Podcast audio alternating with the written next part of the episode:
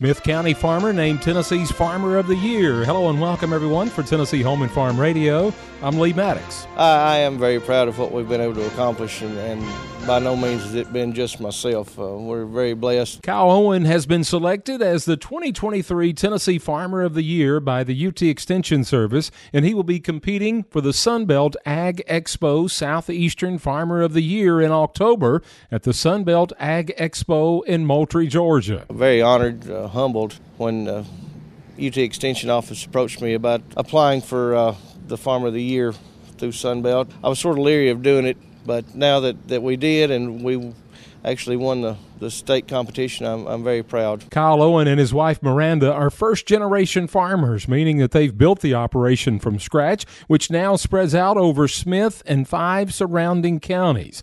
And they're diversified with corn, soybeans, wheat, burley tobacco, watermelons, and pumpkins on about 6,500 acres. And that takes a lot of help in management to tend to everything. We utilize the H2A program. We have uh, 40 to 50 Hispanic workers come in yearly. Um, they're great guys. Part of them been coming here for 10, 12 years. Think of them just like family.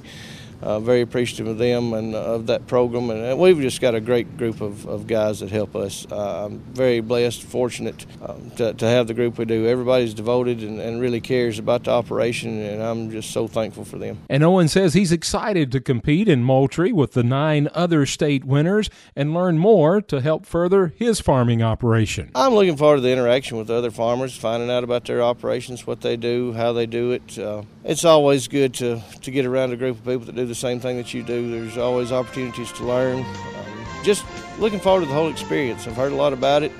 Just really looking forward to it. And for Tennessee Home and Farm Radio, I'm Lee Maddox.